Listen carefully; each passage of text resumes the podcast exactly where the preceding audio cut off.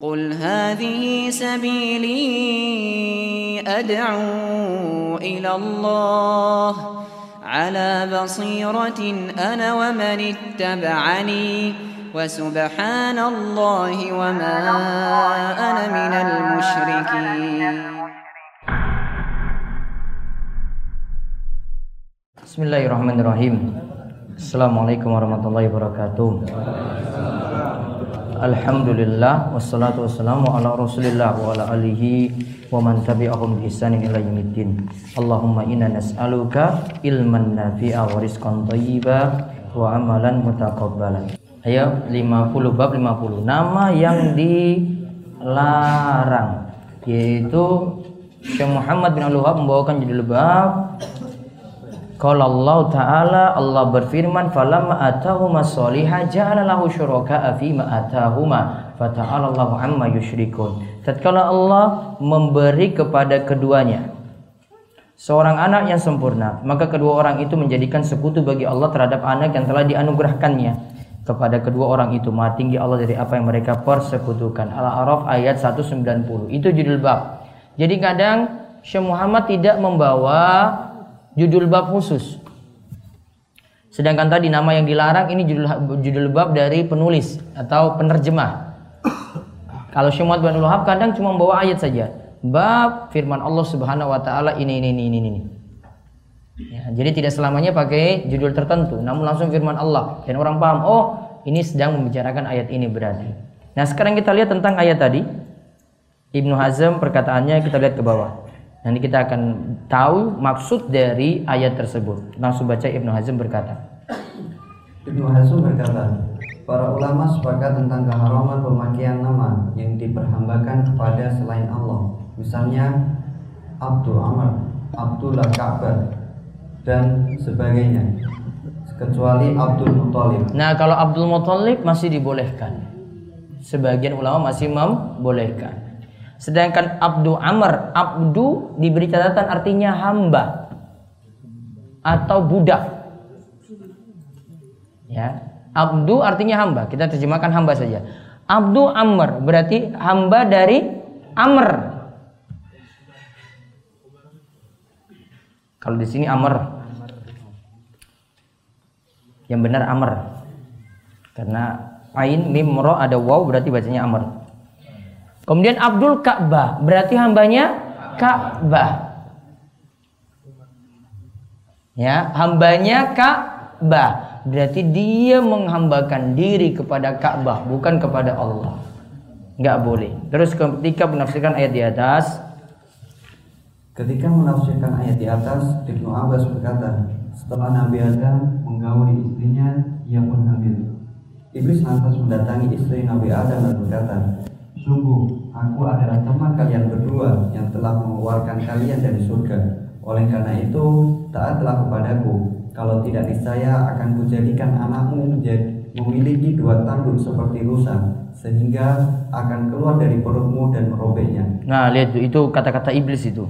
Kalau kamu tidak mentaatiku, tadi disuruh apa tadi? Aku adalah teman kalian berdua yang telah mengeluarkan kalian dari surga. Oleh karena itu taatlah kepadaku. Kalau tidak nih saya akan kujadikan anakmu memiliki dua tanduk. Kayak rusa. Sehingga akan keluar terus perutmu akan disobek akan robek nanti. Iblis cerita kayak gitu. Terus. Sungguh aku akan melakukannya. Demikianlah iblis menakuti menakut-nakuti Adam dan istrinya. Iblis memerintahkan namakanlah anakmu dengan Abdul Haris. Nah, Abdul Haris di garis bawah itu Abdul Harisnya. Hambanya Ha Haris. Terus Adam dan istrinya pun enggan menuruti omongannya. Anaknya lantas lahir dan meninggal. Istri Adam lantas hamil lagi dan iblis pun mendatangi mereka lagi seraya mengatakan seperti yang dikatakannya dulu. Akan tetapi keduanya tetap enggan untuk menuruti omongannya. Sang anak pun lahir dan meninggal. Istri Adam kemudian hamil lagi dan iblis mendatanginya. Lagi seraya mengatakan mengingatkan ucapannya yang dahulu kala. Karena Adam dan istrinya sangat menginginkan kelahiran sang anak maka keduanya menambahkan Abdul Haris itulah tafsiran firman Allah Ta'ala ja'ala lahu syuraka bima atahuma kedua orang itu menjadikan anak yang telah dianugerah, dianugerahkannya kepada mereka sebagai sekutu bagi Allah. Nah lihat. Kadang orang itu ketika tidak sabar kemudian dirayu-rayu untuk mengikuti suatu amalan. Entah itu syirik atau tidak ada tuntunan kemudian diikuti itu baru itu terwujud. Ini tanda seseorang itu diuji. Bisa sabar nggak untuk itu Nah, ketika dia bisa sabar, mungkin ada waktu di sini butuh sabar yang panjang. Namun ketika orang tidak sabar, diberitahu seperti ini ikut juga. Akhirnya tadi saat tadi iblis rayu apa tadi? Namakan anakmu dengan Abdul Haris. Pas anaknya dia mau seperti itu, anaknya lahir. Maka ditegur di sini ja'alalahu syuraka fima atahuma. Kedua orang itu menjadikan anak yang telah dianugerahkannya kepada mereka sebagai sekutu bagi Allah. Di garis bawahi sebagai sekutu bagi Allah. Bentuknya apa menjadikan sekutu bagi Allah? Bentuknya apa? Menjadikan namanya menghambakan diri pada selain Allah. Nama itu dijadikan ya bentuk menghambakan diri pada selain Allah. Dengan kata apa tadi? Abdu. Harusnya nama itu kalau kita pakai kata abdu maka nanti disandarkan kepada nama-nama Allah. Ya disandarkan pada nama-nama Allah, Abdullah, Abdurrahman, Abdul apa kemarin? Abdul Khaliq, Abdul Ghani. Hah? Abdul apa lagi? Abdul Latif. Pakai nama-nama Allah di sini ketika pakai kata Abdul di depan. Kalau di sini dia pakai Abdul dengan digandengkan dengan Abdul Haris. Dikatakan itu bentuknya menjadikan sekutu bagi Allah. Terus Ibnu Abi Hatim. Ibnu Abi Hatim meriwayatkan dengan sanad yang sahih bahwa Qatadah menafsirkan mereka berbuat syirik lantaran menaati iblis tersebut, bukan karena beribadah kepadanya. Nah, bukan beribadah kepada iblis. Namun apa? Bentuknya syirik tadi lantaran menaati iblis. Dalam hal apa tadi? Pemberian nama. Terus Ibnu Abi Hatim juga mengatakan. Ibnu Habib Ibnu Abi Hatim juga meriwayatkan dengan sanad yang sahih bahwa dalam menafsirkan firman Allah Ta'ala Lain ataitana syarihan Jika engkau mengaruniakan kami anak laki-laki yang sempurna wujudnya Quran Surat ya. Al-A'raf 189 Quran Surat Al-A'raf ayat 189 Mujahid mengatakan Mujahid mengatakan Adam dan Hawa khawatir kalau bayi yang lahir itu tidak berwujud manusia Tafsir yang semakna dengan hal itu juga diriwayatkan dari Al Hasan, Sa'id dan yang lainnya. Taib. Sekarang dicatat kaitannya bab ini di sini.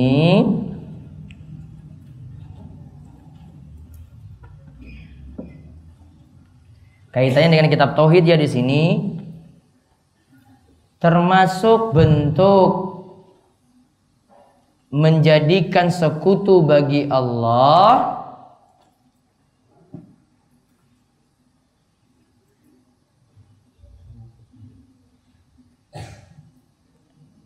Menjadikan sekutu bagi Allah adalah menamakan seseorang dengan kata Abdul lalu tidak diikuti dengan nama Allah. Lalu tidak diikuti dengan nama Allah. Jadi dia pakai nama makhluk. Entah benda Abdul Ka'bah. Entah matahari Abdus Syams. Entah rembulan Abdul Komar. Nggak boleh. Ya, nggak boleh seperti itu. Karena sudah termasuk bentuk menjadikan Allah punya sekutu. Karena dia berarti ngabdinya kepada Ka'bah, ngabdinya kepada matahari, ngabdinya kepada rembulan. Dan juga satu masalah lagi di sini. Syirik yang dilakukan dari ayat tadi adalah syirik dalam ketaatan. Apa taatnya di sini? Mau taat pada siapa tadi? Iblis. Sama seperti kita bahas kemarin, mau taat kepada ulama umara. Dalam penghalalan yang sudah haram, dalam pengharaman yang sudah halal. Syirik to'ah juga di sini ada. Sekarang lihat kandungan bab. Kandungan bab yang pertama keharaman memakai nama yang diperhambakan kepada selain Allah. Menjadi dengan Abdul Ka'bah, Abdul Syams dan Abdul Abdul yang lainnya tidak pakai nama Allah. Terus atau nama orang Abdul Hussein karena mengagungkan Hussein, Abdul Ali karena mengagungkan Ali. Kalau orang Syiah masih bisa dia pakai nama ini karena mereka terlalu mengkultuskan Hussein dan Ali. Terus Kedua, tafsir surat Al-A'raf ayat 190. yang tadi ayat yang kita sebut di awal. Terus yang ketiga, Yang ketiga, perbuatan syirik dalam hal ini hanya sebatas dalam pemakaian nama tanpa ada maksud hakikat dari nama tersebut. disebut syirik di sini padahal cuma pemakaian nama saja. Dia mungkin tidak mau seperti itu tadi, tidak mau mengambarkan pada selain Allah. Namun dari nama sudah keliru, lafaz sudah keliru. Sama seperti kita sebut kemarin, Masya Allahu wa sya'a fulan atau Masya Allah wa syi'ta. Atas kehendak Allah dan kehendakmu. Lafaz kita salah. Walaupun hati kita itu tidak mau seperti itu, namun lafaznya sudah salah. Terus yang keempat, Yang keempat, pemberian Allah kepada seseorang berupa anak perempuan yang sempurna, termasuk nikmat yang harus disyukuri. Nah, mau diberi laki-laki, mau diberikan perempuan, itu adalah nikmat yang harus disyukuri. Yang kelima, Yang kelima, para ulama salaf telah menyebutkan perbedaan antara syirik dalam ketaatan dan syirik dalam ibadah. syirik dalam keta- ketaatan tadi seperti manut pada iblis, seperti manut pada ulama dalam penghalalan dan pengharaman. Ya, dan juga ada syirik dalam ibadah. Yang kemarin kita lihat syirik dalam ibadah, doa pada selain Allah, nazar kepada selain Allah, tumbal kepada selain Allah. Baik, kita cukupkan dulu. Kita tutup kalian doa kafaratul majelis. Subhanakallahumma bihamdika asyhadu an la ilaha illa anta astaghfiruka wa atubu ilaik. Assalamualaikum warahmatullahi wabarakatuh.